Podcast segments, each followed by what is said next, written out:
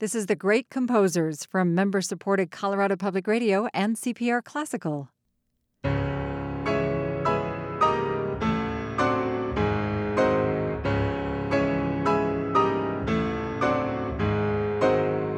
you want to play this piece by Rachmaninoff? It helps to have those really big Rachmaninoff monster sized hands. That's Scott O'Neill at the Steinway in the CPR Performance Studio playing Rachmaninoff. I mean, he was a huge guy, right? I mean, we're talking like six foot six. And this is his C sharp minor prelude. And when we get here, this is where it really gets hard.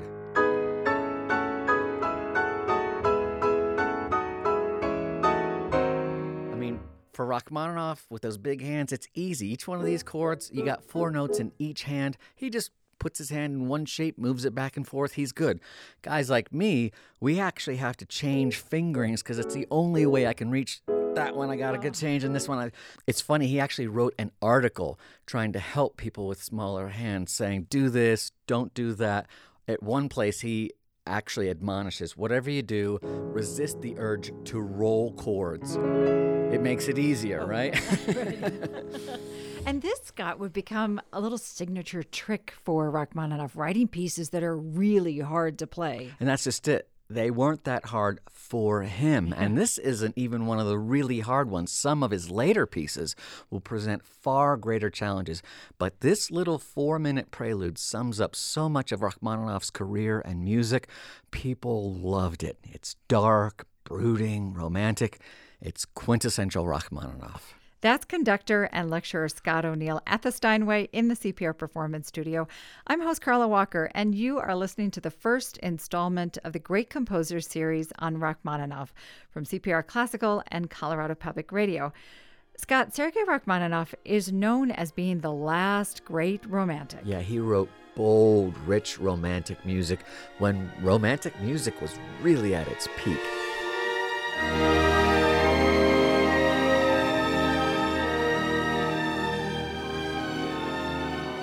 He was a star virtuoso at the piano, and he dazzled audiences with pieces he wrote to highlight his own unique strengths.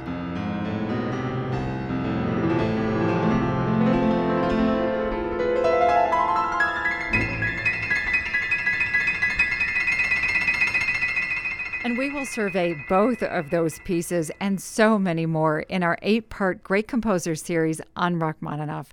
Scott Rachmaninoff was writing some of these lush, memorable pieces decades after most other composers had moved on to more modern types of music. Yeah, by the time he wrote this,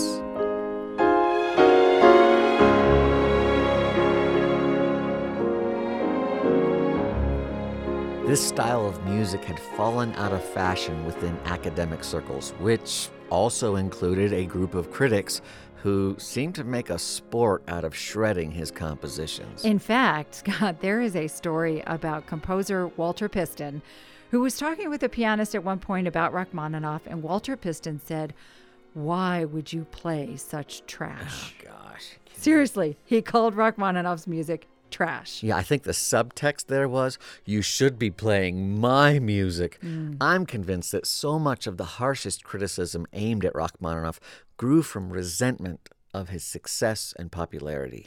And Rachmaninoff's popularity is undeniable.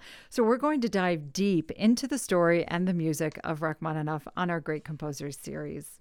Our aim is to introduce you to composers, not just to their music, but also to their lives through their eyes as much as we can.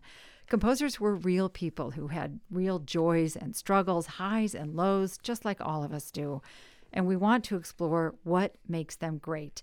In this case, Sergei Rachmaninoff. You have critics and academics on one side shouting that his music is old fashioned and not relevant, and audiences on the other side saying, play more Rachmaninoff. So, this is an interesting dynamic, this dichotomy of being adored versus being reviled. And that's what we're going to explore. Yeah, Rachmaninoff is really a case study in opposites. I mean, here's a guy who had immense, seemingly superhuman talent, but he was racked with self doubt composing music that harkened to a time past in a rapidly changing world that seemed to be striving to be as modern as possible. the six foot six guy with the military buzz cut who hardly ever smiled, and yet he would write these rapturous, romantic melodies. Even Igor Stravinsky, another Russian composer, once described him as a six and a half foot scowl. And speaking of rapturous melodies, melodies like this from his Second Symphony.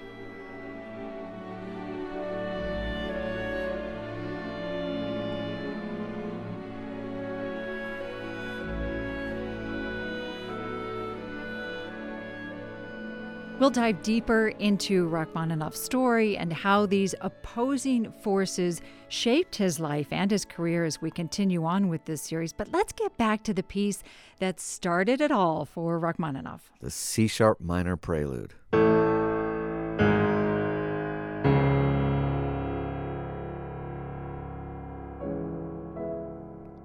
Maybe the most amazing thing about this piece to me is that he wrote it when he was only 19 years old. Right. Name another composer that wrote this big a hit when he was still a teenager. Okay, well, Mozart, we just got done doing a five part Great Composer series on Mozart, talking about what an amazing prodigy he was. Yeah, Rachmaninoff was not traveling around the world playing for kings and queens like when Mozart he's was. 12, Mhm. right? But if you look at the pieces that Mozart wrote when he was a teenager, none of them compare in popularity to this piece that Rachmaninoff wrote.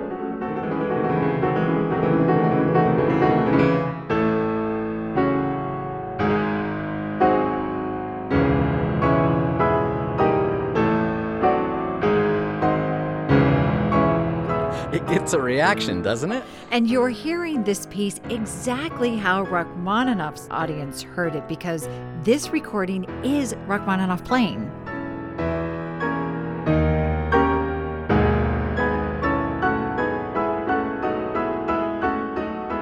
It's only about four minutes long, but it became so popular during Rachmaninoff's life that he literally started to resent how often he had to play it. When he was in the U.S., he complained, said all they wanted to hear was that damned C sharp minor prelude. Plagued by his, his own success, right? Yeah, I mean, the same thing happened to Beethoven with his Moonlight Sonata. Yeah. He, he had to play his so much that he once said, Surely I've written better things than this. Right, right. But this is a memorable piece. Yeah, but this melody, if we can call it that, is really unique because it's actually a two part melody. Here, let me show you at the piano. It actually consists of a low voice, these are the bells.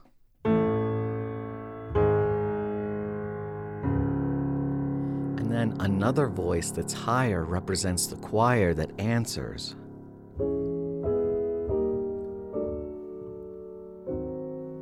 It's almost like a duet between the bells and the choir. Hmm.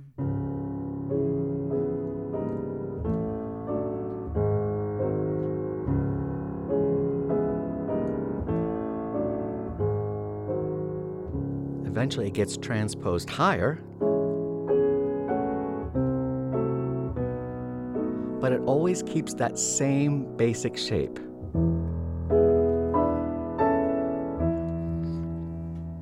It's really an incredibly simple idea, but I think its simplicity is part of its genius. Well, yeah. I mean, so many of the most profound ideas, if you think about it, E equals MC squared or love thy neighbor as thyself, they're really simple ideas. It's their ramifications, the way they get realized, which becomes so profound and complex. Even the middle section of this piece is very simple. It's it, when we get here, it sounds like this. Which sounds a lot more active, but if you listen to it, it's really one main note with smaller notes that peel off, and then that same note again. There it is. Then a short melody. Then it repeats. The power and genius of this simplicity cannot be overstated. This prelude is the second in a set of pieces Scott called Morceaux de fantaisie or fantasy pieces, but it's also known as the Bells of Moscow. And this idea of bells was an important one for Rachmaninoff. So important. His grandmother had stepped in when he was just a boy to raise the young Rachmaninoff when his father ran out on the family, and she insisted that he regularly attend a Russian Orthodox church. And these solemn, tolling bells that he heard there and the orthodox chants would form a basis for his artistic aesthetic throughout the rest of his life. Okay, so that's a little foreshadowing to what's going to come on the Great Composer series. But to bring it back, it's 1892 when Rachmaninoff wrote this prelude. He's 19 and he idolizes Tchaikovsky. Absolutely. I mean, think of the most dramatic Tchaikovsky piano concerto.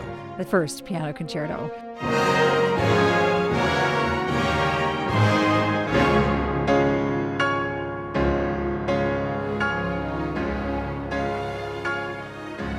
This is the kind of drama and raw emotion that Rachmaninoff loved in Tchaikovsky.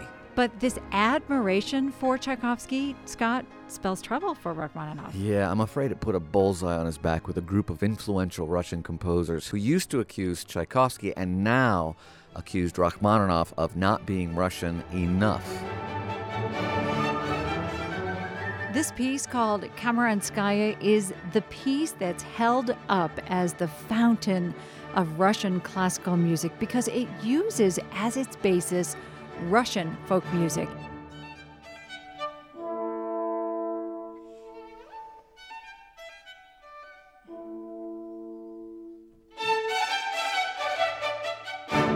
That's what some wanted to see from Rachmaninoff for him to use Russian folk music as inspiration. But Scott, whether Rachmaninoff's music was Russian enough was just the beginning of his struggles, right? Oh my gosh, yeah. I mean, he was so plagued by self doubt, he literally stopped composing altogether twice in his lifetime. But he came back. Always came back.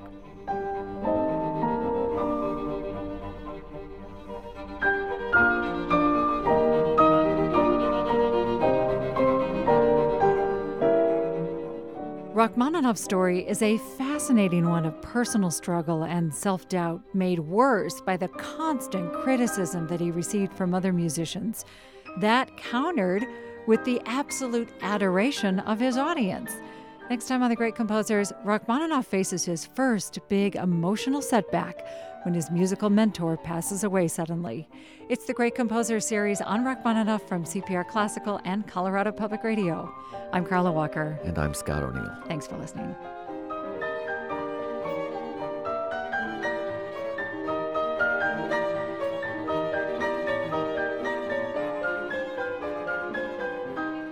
Thank you to CPR's contributing members for making this podcast possible. Learn about membership at cpr.org.